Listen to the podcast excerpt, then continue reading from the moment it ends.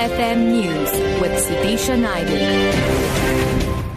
It's five o'clock. Good afternoon. Higher Education Minister Blade Nzimande has attempted to address protesting students using a loudspeaker outside Parliament.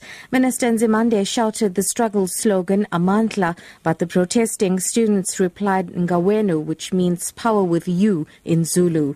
Most of Minister Nzimande's other attempts to address the students were drowned out by the students who chanted Blade must fall, in addition to the earlier chants of fees, fees must fall. Earlier, the students briefly stormed inside the parliamentary precinct. They were being driven out by public order police using tear gas and stun grenades.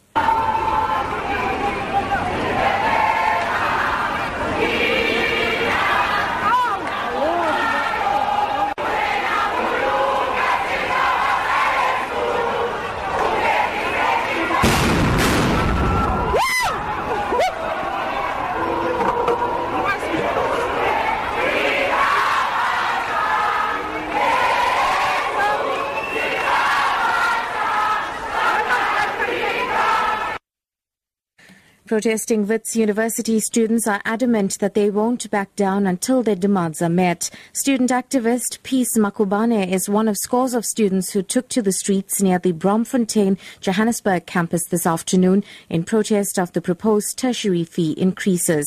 Makubane says they will not settle for the 6% cap on fee increases announced by Higher Education Minister Blade Nzimande. We are basically not happy with the 6% cap. We feel as though the reason why the decision to basically make the increment to be 10.5% is because they knew that the students will want to negotiate that 10.5%. So either or, they're still benefiting in terms of that 6%. So we are saying that we are not going to stop protesting until the fee increment gets is being reduced to 0%. That is the consensus that we've reached as students, and we are standing by that. Meanwhile, protesting students have blocked one of Johannesburg's major roads, Barry Hertzog Drive, in the northwestern suburbs. We'll have more on this in our traffic reports. Amid the student protests continuing outside Parliament, Finance Minister Nhlanhla Nene delivered his medium-term budget speech.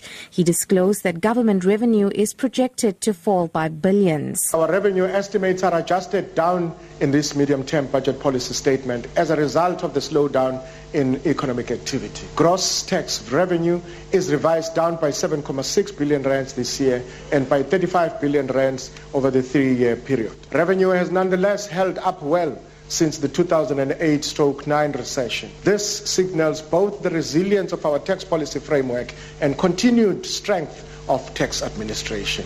Over the medium term, we will continue to explore reforms that promote an efficient and progressive tax system.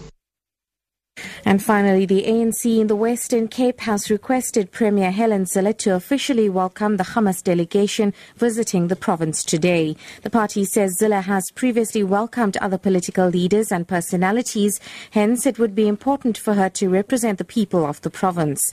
It says President Jacob Zuma welcomed Hamas to the country and Zille must publicly show her support of what the ANC in the Western Cape has described as a historic visit. Top story Higher Education Minister Blade Nzimande has attempted to address protesting students outside uh, using a loudspeaker outside Parliament. Minister Nzimande shouted the struggle slogan Amandla, but the protesting students replied Ngawenu, which means power with you in Zulu.